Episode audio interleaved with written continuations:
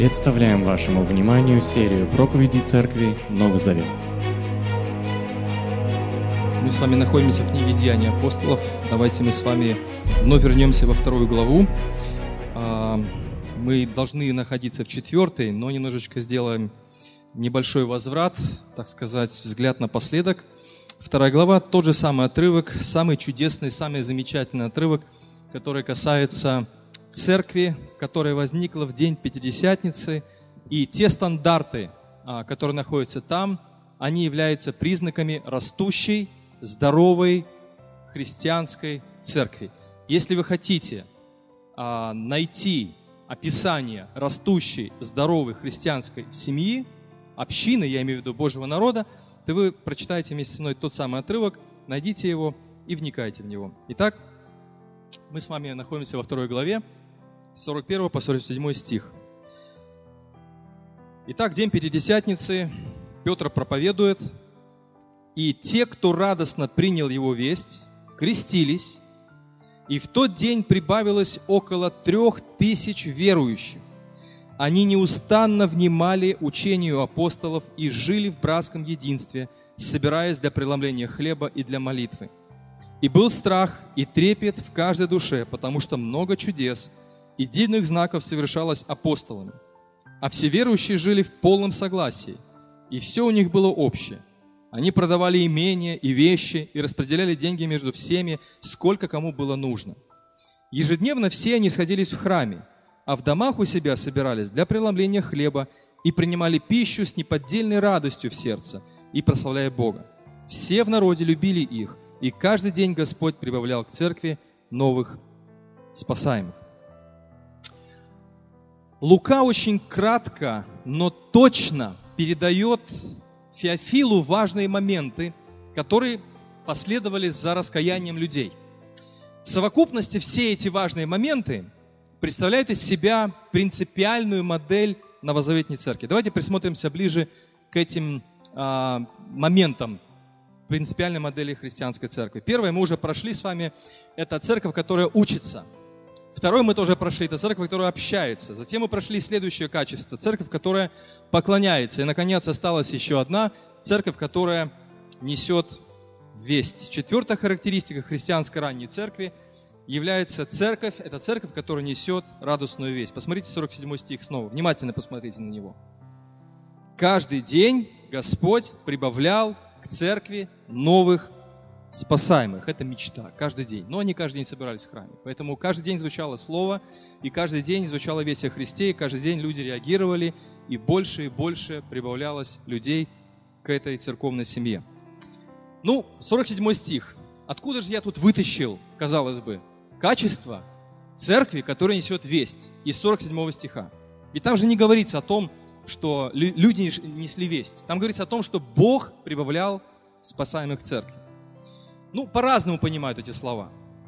Кто-то использует эти слова как оправдание для благочестивого бездействия.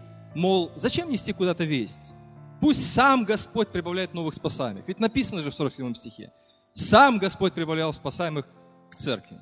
Вот сидишь такой в тренажерном зале, пришел в тренажерку, а вместо тебя в тренажерке, в тренажерке занимается не ты, а твой тренер. Он говорит, смотри, как надо поднимать гири, смотри, как надо поднимать штангу, смотри, как нужно качать пресс. Вот мы себе представляем служение, как бы мы приходим в тренажерный зал, но ничего не делаем. Вот мы используем такие стихи для того, чтобы покрыть свое бездействие, свое безделие.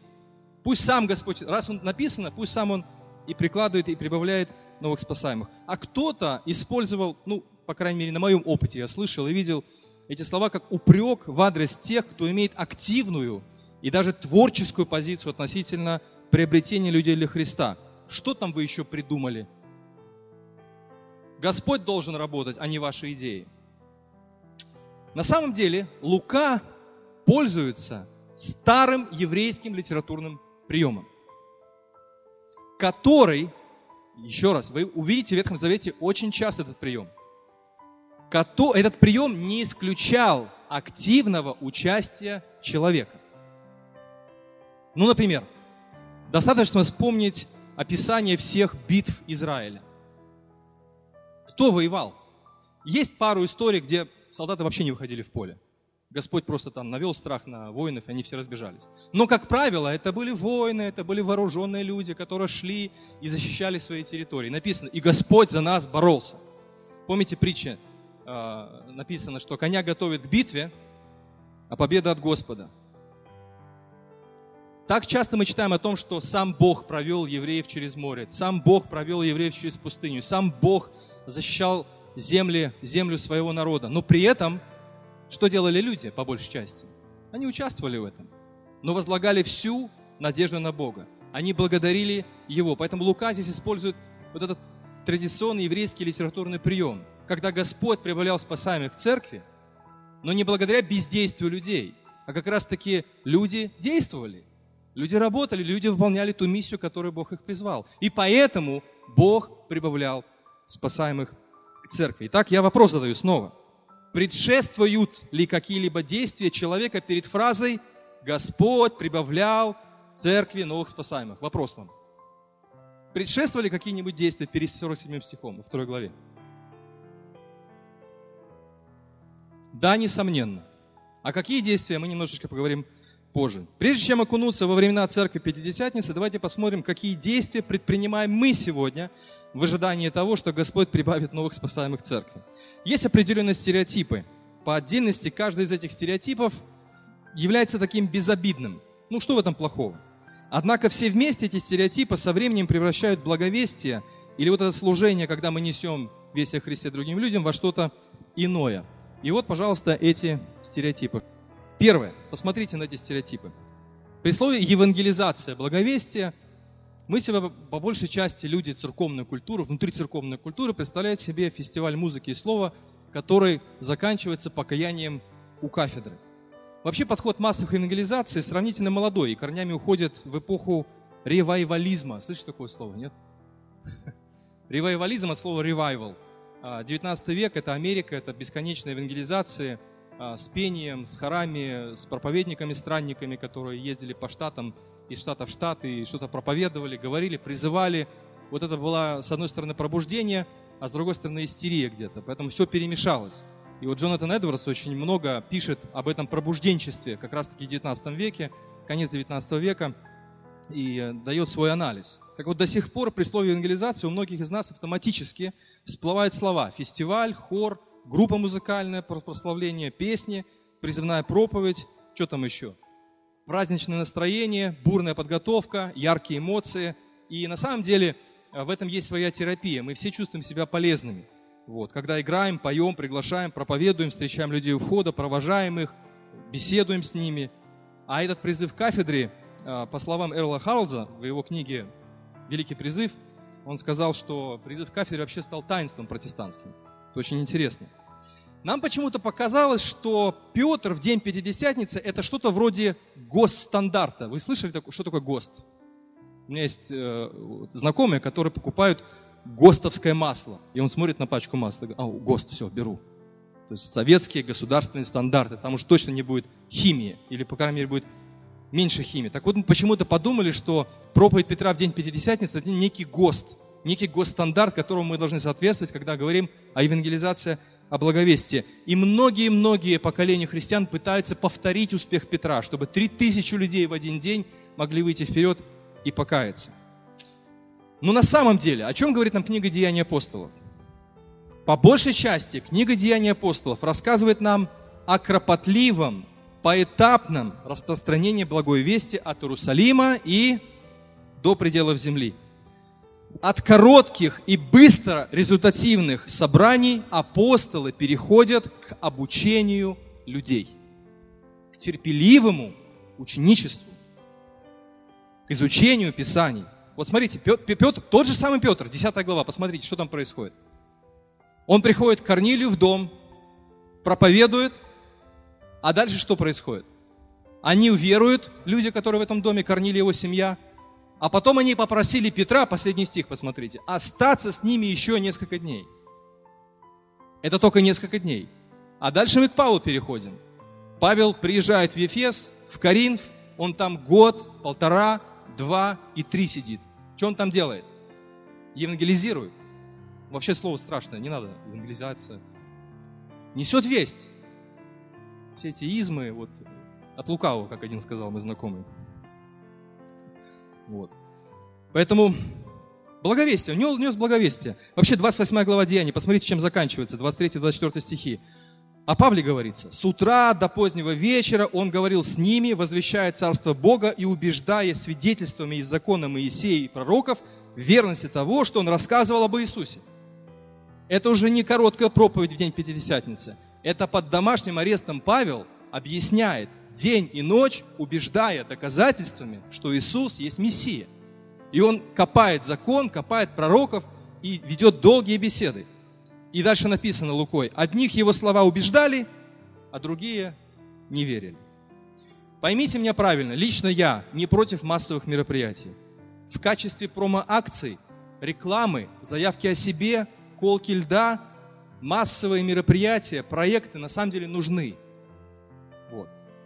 Но на них нельзя возлагать все свои упования. Не надо даже называть их евангелизациями.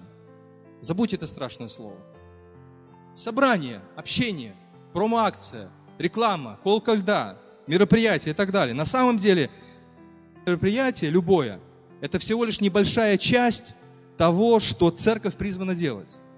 И эти мероприятия будут тогда полезными, когда каждый из нас несет весть о Христе на личном уровне. Второй, второй стереотип – приглашение в церковь. Пригласить церковь на собрание, на иное массовое мероприятие – это хорошее дело на самом деле. В длинной цепочке личного благовестия очень полезно человека пригласить в церковь, в церковную семью. Ну, в конце концов, показать ему, что мы не одни. А, но не надо думать, что сам факт приглашения – это уже благовестие. Это просто приглашение. И если вы пригласили человека на обед, предположим, давайте я вас приглашу на обед. Приходите к нам на обед. Но что я должен сделать, прежде чем пригласить на обед? Его приготовить. Поэтому само приглашение на обед не есть сам обед. Надо готовиться. Вот. Поэтому, пожалуйста, приглашайте э, ненавязчиво, не давите, но приглашайте людей действительно на какое-то собрание. Чтобы люди увидели, что мы не одни, мы не сектанты. Мы нормальные христиане. Мы нормальные люди, адекватные, которые вникают в Писание, которые дружат друг с другом, не обижаются друг на друга и любят Бога. Третий стереотип – это добрые дела – Многим из нас знакомы выражение «проповедую Евангелие всегда и, если необходимо, использую слова». Помните такое высказывание? Его сказал Франциск Азийский. Это выражение очень привлекательное. Однако, если рассматривать благовестие только под этим углом, то возникает много вопросов. Например, как же через наши добрые дела и доброе поведение человек узнает благую весть? Как? Никак. Как он через наши добрые дела поймет, что ему нужно обратиться к Христу? Как? Никак. Как через наши добрые отношения люди узнают, что Иисус умер за их грех? Никак не узнают. Многие христиане, чтобы оправдать свое боязливое молчание, просто прячутся за этот красивый тезис. Да, я не благовествую словами, зато я благовествую делами. Давайте помнить, что слова и дела стоят через запятую. Помните? Есть время, конечно, молчать, а есть время говорить. Вот. Четвертый стереотип – уличная евангелизация – Меньше всего, конечно, мне хотелось бы угасить дух людей, которые выходят на улицы своего города, распространяют буклеты, а, пригласительные. Я вам хочу сказать на собственном опыте, это не легкое дело. Нам самому есть что вспомнить, когда мы, будучи студентами библейского колледжа, преодолевая страх и ужас, ходили по паркам, рынкам Минска, получали пинки и подзатыльники от всех прохожих. Зачитывали наизусть четыре духовных закона. Но знаете, именно в тот момент я обрел смелость. Вот чем полезно это все-таки? Вы знаете, что некоторые нехристианские компании, обучая своих сотрудников, они проводят над ними жесткие эксперименты. Так когда-то над нами проводили в библейском колледже. Они говорили, вот тебе свекла, приставай к прохожим со свеклой. Ну, ты ходишь со свеклой, как неадекватный человек. А ты должен улыбаться, вежливо здороваться со свеклой в руках грязный такой. Или, например, там с пакетом со странной надписью, или тебе футболку дают в этой компании, там написано, что я там чудак, а ты должен делать вид, что ты благородный человек. Вот такие приемы делают для того, чтобы натаскать человека быть храбрым, быть а, человеком, обладающим собой, эмоциями. Поэтому в этом плане это полезно походить, наверное, по улицам. Я как-то там с одним курсом колледжа даже пошел однажды, вспомнил, тряхнул стариной. Вот, мурашки по коже. Поэтому это стоит делать ради закалки характера. Но это тоже нельзя сказать, что это и есть евангелизация. Конечно, я встречал людей, которые покаялись на улице. Слава Богу, но эффективность такого подхода очень мала. Но мы продолжаем говорить слава Богу, это духовно. Но в обычной жизни мы почему-то не настолько духовны. Правда? Если мы посадили картошку на большом участке земли, а осенью собрали одно ведро, как мы говорим? Слава Богу. И продолжаем делать ту же самую ошибку, правда? Ни в коем мере мы так никогда не сделаем. Ни с бизнесом, ни с деньгами, ни со своими ресурсами. Никогда мы не скажем, каждый год не будем говорить, слава Богу, что у нас маленькая прибыль. Надо помнить, что благовестие – это длительный, многоэтапный процесс. Теперь давайте вернемся к нашей книге «Деяния апостолов». Как Господь прибавлял к церкви новых спасаемых. Тут есть один очень важный обоюдоострый принцип. Запомните, обоюдоострый. Бог прибавлял к церкви спасаемых после того, как, какие действия предшествовали 47 стиху. Петр возвестил спасающую весть о Мессии. Это мы видим во второй главе. Это мы видим и это мы слышим. Он устами своими убеждал своих слушателей обратиться к Мессии. И во-вторых, что мы видим? Верующие стали жить друг с другом в единстве. Вот какие действия предшествует 47 стиху. Поэтому 47 стих нельзя вырывать из контекста и говорить, сам Господь, вот кого Господь захочет, того и обратит. Это заблуждение. Конечно же, Господь кого хочет, того и обратит. Но Он посылает человека к этому человеку. Он посылает вестника. Он дает миссию церкви говорит, я вам даю силу Святого Духа, я вас избрал, идите в этот мир. Несите благую весть о моей любви, о моем прощении, о моей амнистии. Богу нужны люди. Это удивительная привилегия, которой мы удостоены. Немощные, слабые, грешные люди, которым дан Святой Дух, чтобы быть свидетелями. Друзья мои, это удивительно простая истина. Я называю это новозаветней заточкой.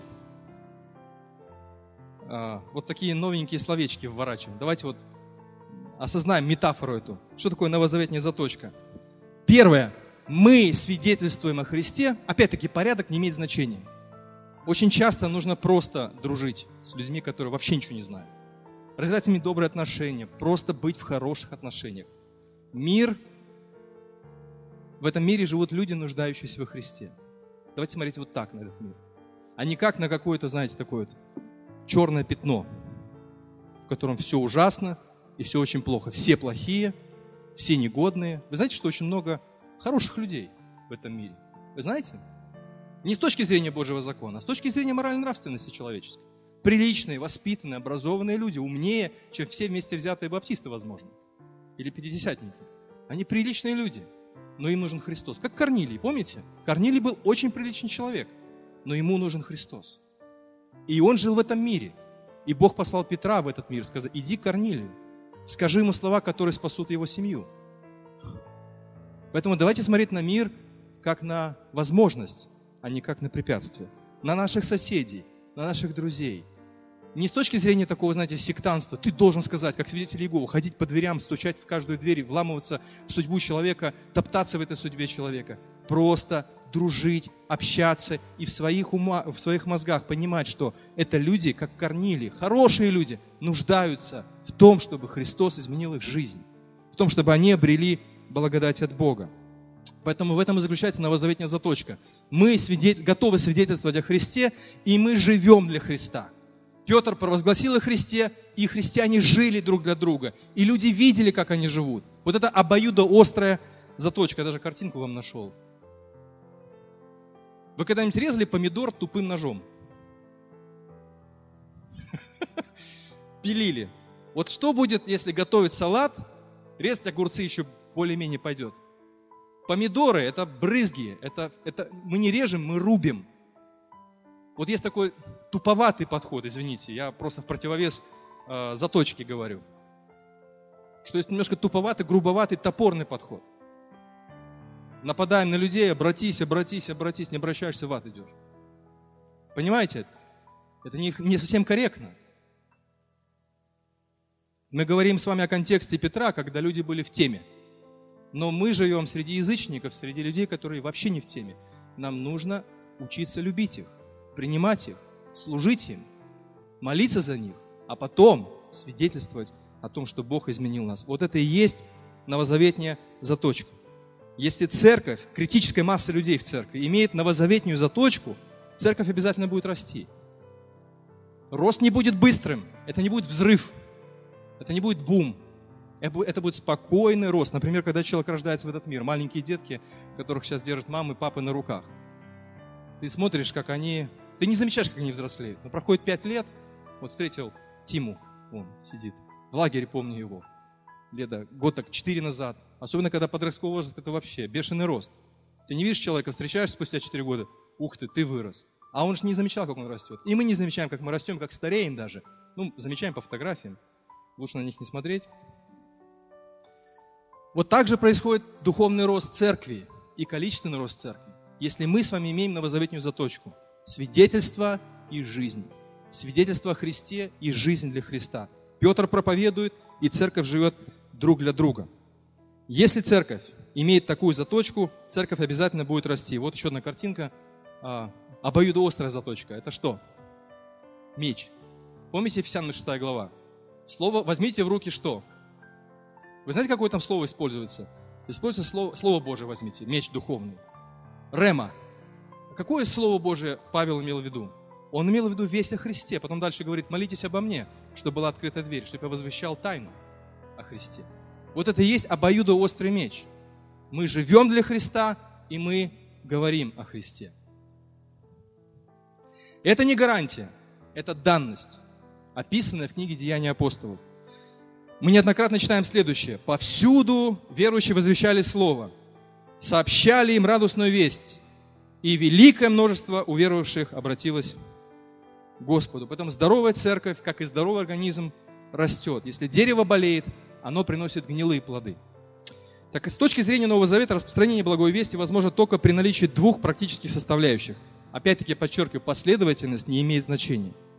Во-первых, это возвещение благой вести, и во-вторых, это жизнь. Ну, возвещение. Возможно ли вообще коммуникация между людьми без слов? Между влюбленными – да. Они сидят на скамейке у озера, смотрят друг на друга и насмотреться не могут. Возможно коммуникация. Но когда ты хочешь сообщить информацию, общение, контакт возможен без слов. Но когда дело доходит до того, чтобы купить машину, какого цвета, какой год, какой объем двигателя, ты без слов этот вопрос не решишь. Какую квартиру купить, где, какую мебель, какого цвета, в каком магазине, как ты скажешь без слов, что нужно купить в магазине Икея мебель. Есть такая игра забавная. Ты, тебе дают слово, ты должен... Вот примерно мы так похожи Иногда мы похожи на этих забавных людей, которые с помощью жестов хотят объяснить элементарные вещи и не могут. Мучим, пыхтим, тужимся и не можем объяснить. Благая весть – это весть, которую нужно говорить.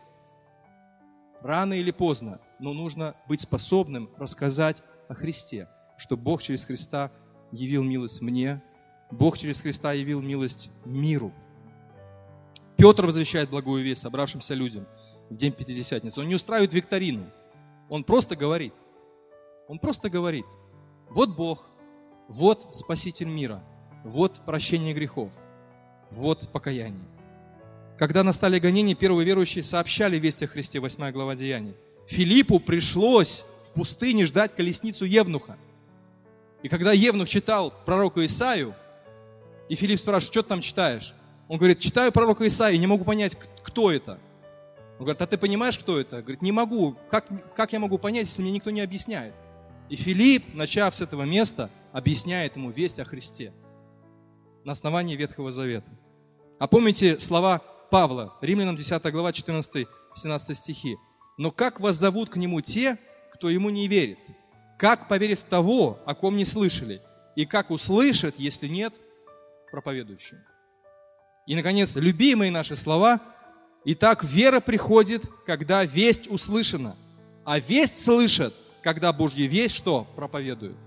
В синодальном варианте так сказано. Вера от слышания, а слышание от Божьего Слова. То есть как услышать, если не будут посланы, если не будет проповедующих? Простая логика. Для того, чтобы распространять весть о Христе, нужно возвещать, сообщать, учить, проповедовать, объяснять, свидетельствовать, показывать, использовать возможности, рассуждать и даже отчитываться. Знаете, вы когда-нибудь отчитывались перед людьми о своем уповании? Джон, Джон Стот пишет в своей книге. Великое поручение предназначено для каждого верующего. Каждый христианин призван быть свидетелем Христовым в окружении, куда поставил его Бог. И хотя воскресная проповедь занимает высокое почетное место, личное благовестие обладает собственной силой и ценностью, и во многих случаях даже превосходит ценность воскресной проповеди, поскольку весть о Боге таким образом усваивается на более личном уровне. Я меньше всего хотел бы создавать атмосферу давления сейчас. Дорогие мои, братья мои, сестры мои, меньше всего мы хотели бы, чтобы в нашей церкви была атмосфера давления в отношении возвещения вести. Это будет неправильно. Но каждый из нас, давайте поупражняемся где-нибудь в малой группе, попробуйте задание сделать в малой группе. В двух-трех словах рассказать весть друг другу. Даже вот, вот мы с Валерой говорили, переписывались, студентами Библейского колледжа был вопрос задан. Расскажите благую весть в двух-трех словах. Были разные ответы, я так понимаю. Понимаете, это, люди, это речь идет о людях, которые давно уже ходят в церковь, принимают крещение, и мы не знаем, что такое благая весть о Христе, как, из чего она состоит. Иногда мы собственные понятия там проповедуем вместо того, чтобы говорить просто об Иисусе Христе и жить для Христа. Каждый из нас может учиться кратко пересказывать содержание благовестия, благой друг другу. Но этого недостаточно. Через запятую после возвещения благой вести далее идет практическая жизнь согласно благой вести. Второе.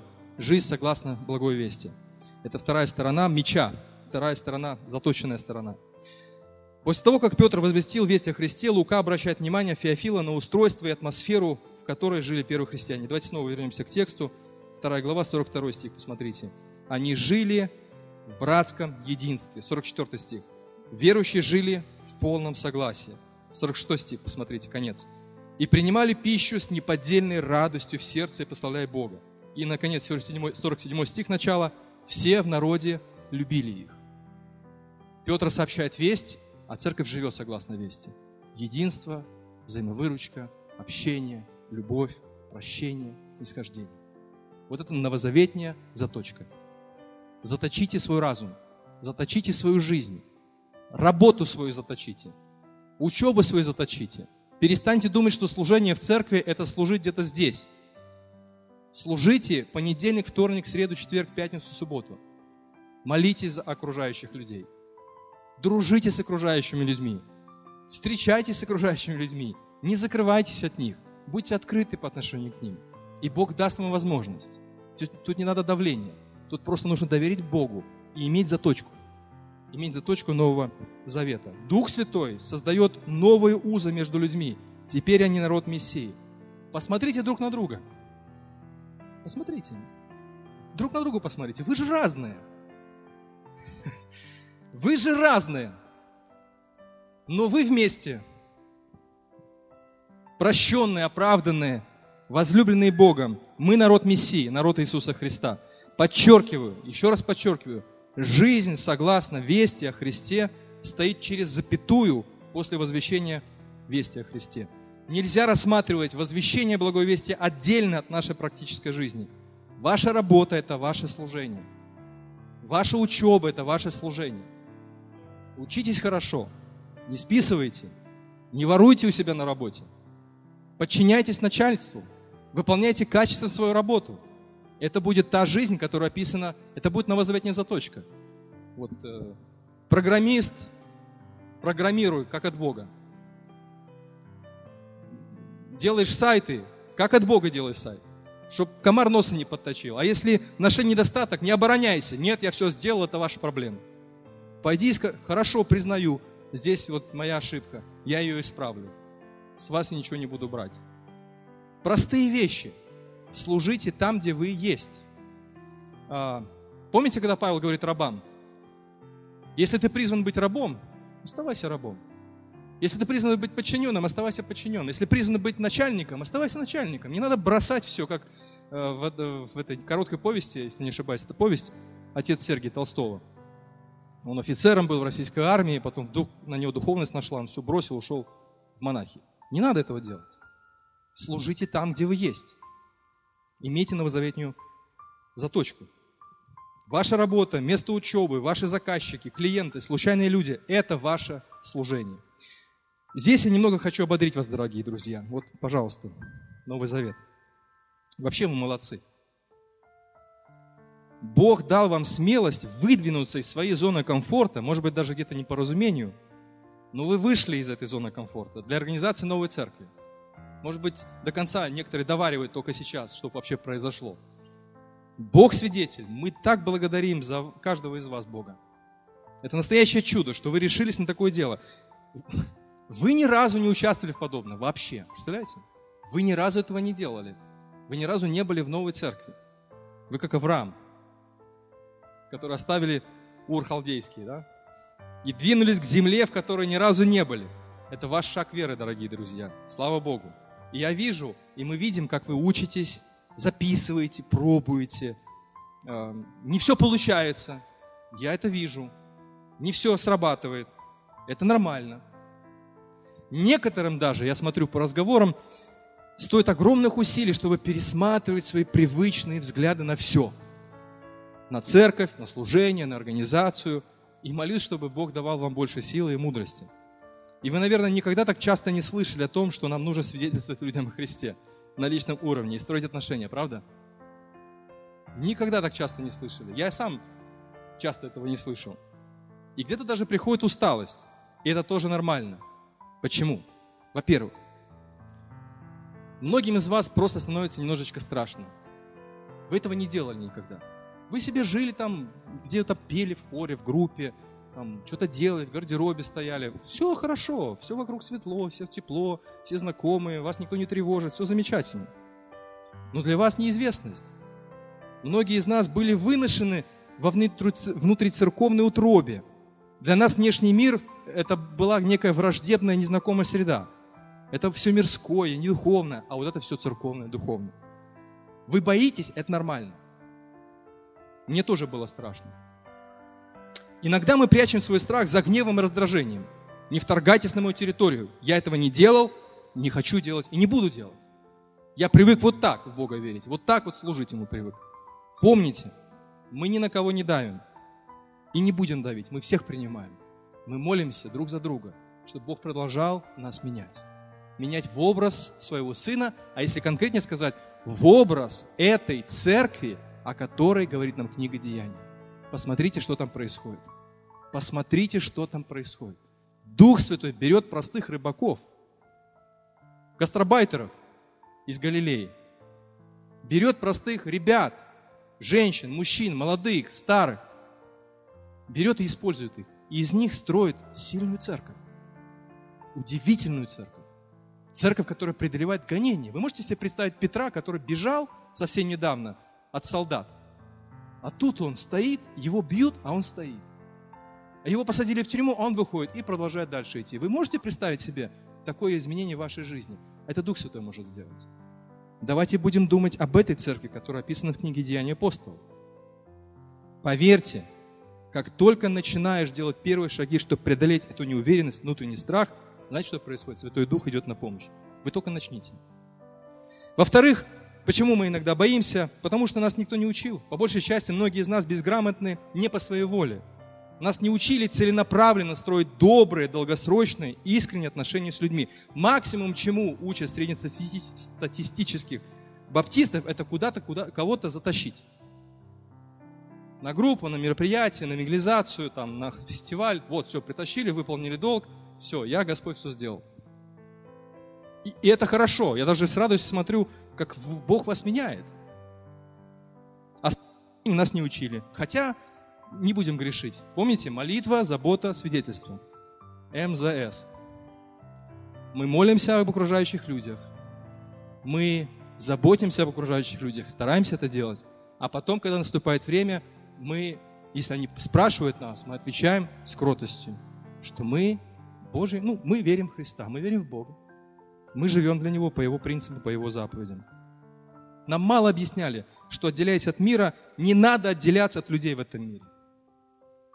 Слышали такую пословицу, что вместе с водой из ванночки выплескивают младенца? Вот вместе с водой, вот когда помыли младенца, ведь родители никогда не выплеснут с водой своего любимое, любимое свое чадо. Но мы иногда так поступаем. Все, мир – это зло. Ну, мы в мире живем, среди людей. Давайте не будем отказываться от людей. От мирских ценностей – да. От людей не надо отказываться. Если бы Бог поступил так же, как мы иногда думаем, то Мессия никогда бы не пришел в этот мрачный, холодный, греховный мир.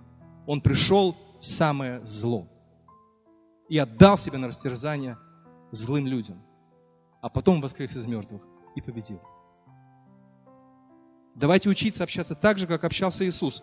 Иной раз Он учил, а иной раз ел и пил с грешниками, с мытарями. Давайте продолжать учиться, мы должны изменяться, чтобы наша церковь могла дальше развиваться. Поэтому Петр, смотрите, возвещает весь о Христе, и церковь ведет прозрачную жизнь перед обществом. Окружающие люди имели возможность наблюдать за верующими в Христа. Конечно, это не значит, что нам нужно вывернуть себя наизнанку и жить за стеклом. Слышали такое шоу есть, за стеклом? Или там дом один, дом два, там ты все видишь, хотя никогда не смотрел. Но рассказывают, что там все видишь, как люди ссорятся, ругаются, и все там смотрят, как это все происходит. Это не дом за стеклом, это не жизнь за стеклом. Но это открытость по отношению к людям в достаточной мере, чтобы они увидели, как Бог меняет нас и как Он устраивает нашу жизнь. Евангелие Иоанна 13, 35. «Если будет любовь между вами, все узнают, что вы мои ученики». Как они все узнают, что мы его ученики, если мы то и норовим закрыться в свою ракушку, захлопнуться в своем пространстве? Вывод. Итак, Бог всегда прибавлял спасаемых через провозглашение вести о Христе и через добрый пример единства христиан. Вот эти две стороны, новозаветная заточка, обоюдоострая заточка. Это меч Божий, Слово Божье. Это ваша, весть о, Хри... это ваша весть о Христе и ваша жизнь для Христа. Все. Вот это и есть обоюдоострый меч. И не, не надо отделять одно от другого. Еще одна метафора, и будем зак, зак, зак, закругляться. Вот спортсмен, представьте себе спортсмен – что будет с атлетом, если он будет только тренироваться? Тренажерка, беговая дорожка, бассейн. Что там еще? Борьба, ну, то есть там пяти. Вот если он будет только тренироваться, что с ним будет? Не есть, не пить, просто тренироваться. Все. Он не восполняет потерянную энергию. Он очень быстро умрет. Помрет очень быстро, сердце посадит и так далее. Его сила истощится. А теперь представьте себе того же спортсмена, который все время будет пополнять энергию. Он будет с таким животом на беговой дорожке. Как вы думаете, каким он добежит до финиша? Он вообще не побежит. Он скажет, зачем? Жизнь удалась. Подайте мне еще один гамбургер. Двойной. Я говорю сейчас очень важную практическую вещь, очень важный практический принцип. Друзья мои, никогда не отделяйте одно от другого. Если вы будете атлетами, которые только работают и не будете пополнять потраченную энергию, вы очень быстро выгорите. Но если вы будете людьми, которые, все, мы тут потренировались, теперь давайте мы будем э, только отдыхать, вы очень быстро наберете вес. И то, и другое. Итак, заключение, определение. Так что такое благовестие? Во-первых, это такой процесс, в результате которого один человек узнает весть о Христе от другого, что Бог прощает грехи и дает милость всякому, кто верит в Его посланника Иисуса Христа. Это весть. Это информация, которая сообщается от одного человека к группе людей, от одного человека к одному человеку. И во-вторых, это также такой процесс, в результате которого человек через пример искренней любви верующих друг к другу присоединяется в результате к церкви Иисуса Христа. Вот что такое благовестие. Я слышал разные определения. На основании деяния апостолов Петр возвещает весть о Христе, и люди живут в единстве. И люди видят их, любят их и присоединяются к ним, опять-таки благодаря тому, что они знают весть о Христе и видят жизнь, измененную жизнь людей. Все остальное, это что угодно. Подготовка почвы, инструментов, вспомогательные средства. Но это лишь не, это не благовестие, это лишь помощь благовестию. От человека к человеку, от сердца к сердцу, лицом к лицу, через добрые, долгосрочные отношения излагаем благую весть и помогаем людям прийти к познанию Христа. Друзьям, знакомым, однокурсникам, родственникам. А теперь практическое применение. Первое. Радуйтесь совместным собранием по воскресеньям. Пополняйте свои силы через совместное поклонение. Зачем мы здесь собираемся? Мы собираемся здесь для того, чтобы отдохнуть, перевести дыхание, набраться сил. Мы устали, у нас что-то не получилось, мы заболели, мы хотели одно, получилось немножко другое. Пробиваемся через несгоды служения, приходим сюда, радуйтесь этому. Мы отдыхаем. Конечно, мы что-то делаем, где-то как-то что-то делаем, но прежде всего поклоняйтесь совместно и просто общайтесь друг с другом и восполняйте свои силы. Во-вторых, ищите единство в своей малой группе. Помните, ваша малая группа – это миниатюра церкви. Все свое творчество, идеи воплощайте там. Мы ищем порой какого-то мифологического единства. Давайте то или это. А ты давай научись принимать того, кого ты видишь в малой группе. Вмещай того, кто рядом с тобой. Очень часто бывает такое, что, ой, разочаровался в человеке, все, ищешь другого человека, там он лучше. Трава у соседа зеленее. Миниатюра маленькой церкви – это ваша малая группа, поэтому вкладывайте то, что у вас есть в малую группу. Третье – с благодарностью воспринимайте случайные знакомства. Кто знает, может Бог прибавит его в церковь. С благодарностью принимайте случайные знакомства. Они не, знаю, они не являются случайными. И в-четвертых, в конце концов, молитесь чтобы Бог послал вам хотя бы одного человека, с которым вы могли бы искренне дружить и вместе читать Библию.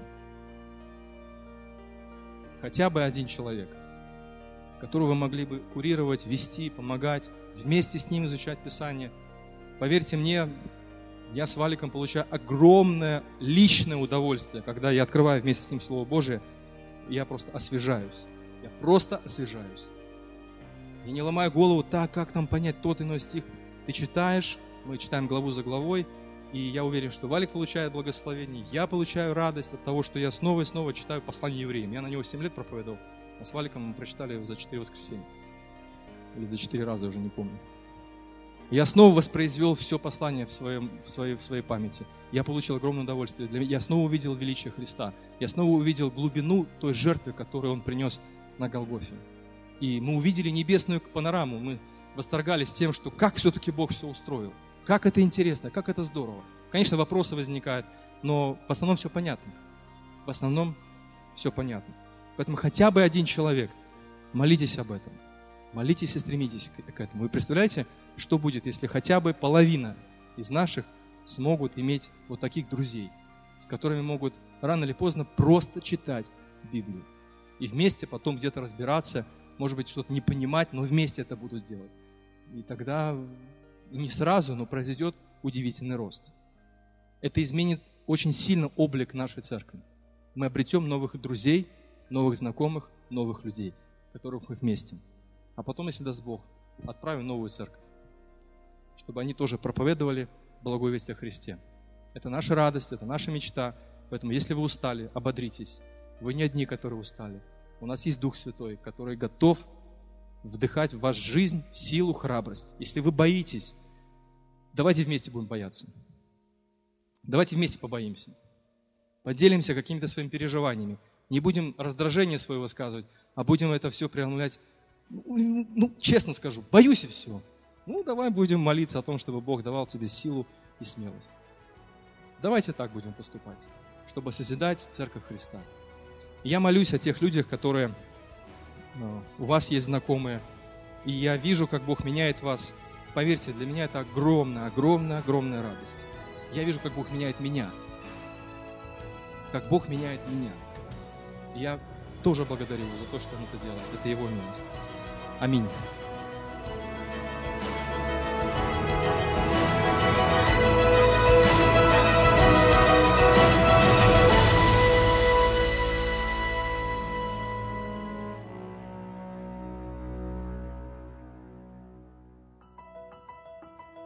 Записи этой и других серий подкастов доступны на нашем сайте завет.орг и в каталоге подкастов iTunes.